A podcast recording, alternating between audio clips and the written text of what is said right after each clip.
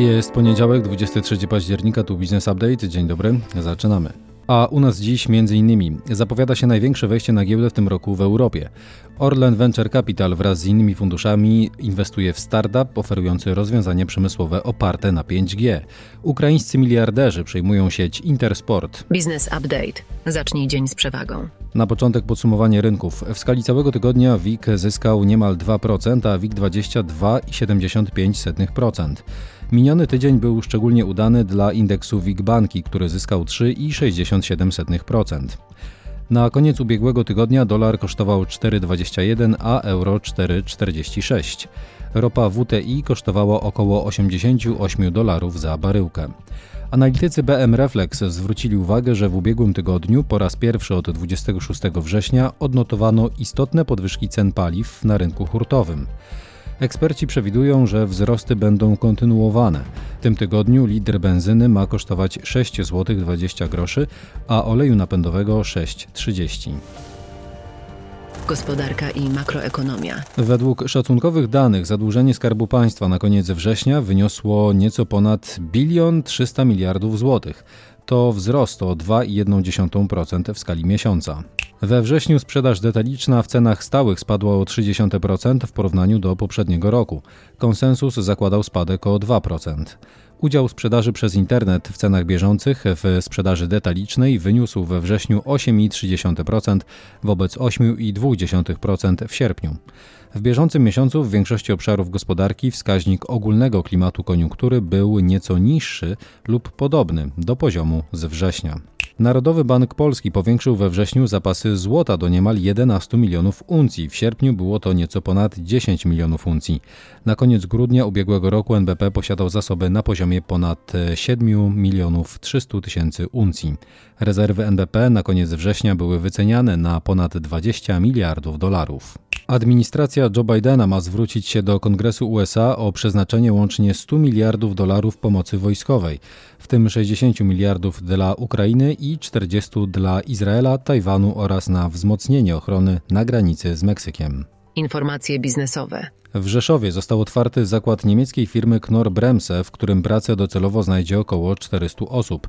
Jak poinformowano, ma stać się wiodącym punktem serwisującym hydrauliczne systemy układów hamulcowych dla pojazdów szynowych w Europie.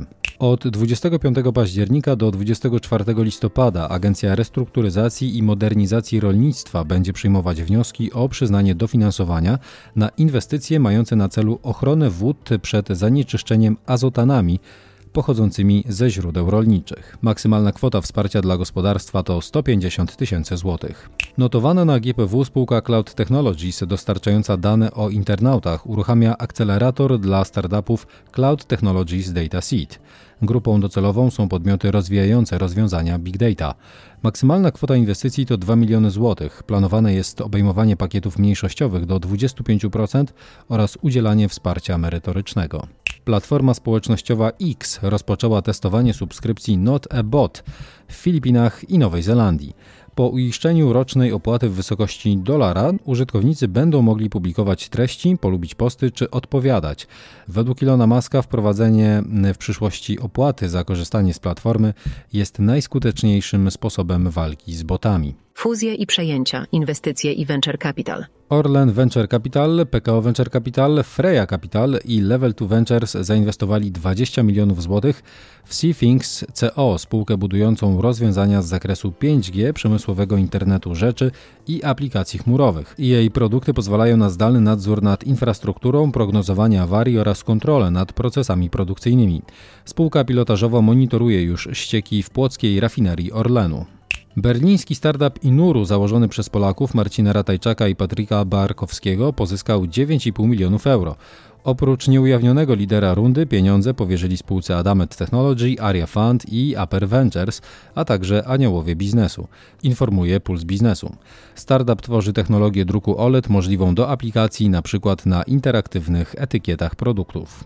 Ukraińscy inwestorzy Epicentr K, to m.in. Oleksandr i Halina Hełech oraz Parawit Holding, uzyskali zgodę UOKIK na przejęcie polskich sklepów Intersport. Ukraińcy prowadzą już sieć 60 sklepów pod tą marką na Ukrainie. Majątek kupujących szacowany jest na ponad $1 miliard, są na 6. miejscu wśród najbogatszych ludzi na Ukrainie. Inwestorzy przymierzają się także do przejęcia Plastbox. Czołowa firma Private Equity CVC Capital Partners planuje zebrać ponad $1 miliard w ramach jednej z największych ofert IPO w Europie w tym roku. Oferowane będą istniejące i nowe akcje, a cała firma może być wyceniana na $10 miliardów. Firma zarządza aktywami wartości $160 miliardów. Oferta może zostać przeprowadzona pod koniec tego miesiąca. Debiut odbędzie się na giełdzie w Amsterdamie. Prawo i podatki. Naczelny Sąd Administracyjny w wyroku stwierdził, że jeżeli strona nie mogła przez problemy techniczne uczestniczyć w rozprawie zdalnie za pośrednictwem sądowego łącza, to wyrok należy uchylić. Potwierdzono tym samym, że stronie biorącej udział w rozprawie zdalnie przysługuje analogiczne prawo jak przy wzięciu udziału stacjonarnie. Prokurator generalny zapowiedział złożenie wniosku do Trybunału Konstytucyjnego o zbadanie, czy prawo unijne dotyczące ograniczenia użytkowania samochodów spalinowych jest zgodne z polską konstytucją. Obawy motywowane są niepokojem o swobodę wyboru środka transportu oraz o niekorzystny wpływ prawa unijnego na materialny status Polaków. Rzecznik finansowy zwrócił się do UOKiK o zbadanie pod kątem praw konsumenta działalności banku PKO SA i PKO Banku Hipotecznego. Zdaniem rzecznika wspomniane banki nieprawidłowo stosują przepisy ustawy o wakacjach kredytowych, przekraczają terminy rozpatrywania reklamacji oraz nie zwracają środków utraconych przez klientów podczas nieautoryzowanych transakcji.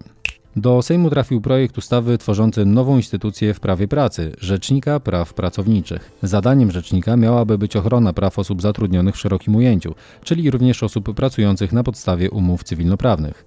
Projekt został aktualnie skierowany do konsultacji. Dane i badania rynkowe. Wydatki związane z obszarem ESG, implementacja nowych technologii czy nowe regulacje podatkowe mają sprawić, że przyszły rok dla sektora nieruchomości będzie sporym wyzwaniem, prognozują eksperci Deloitte.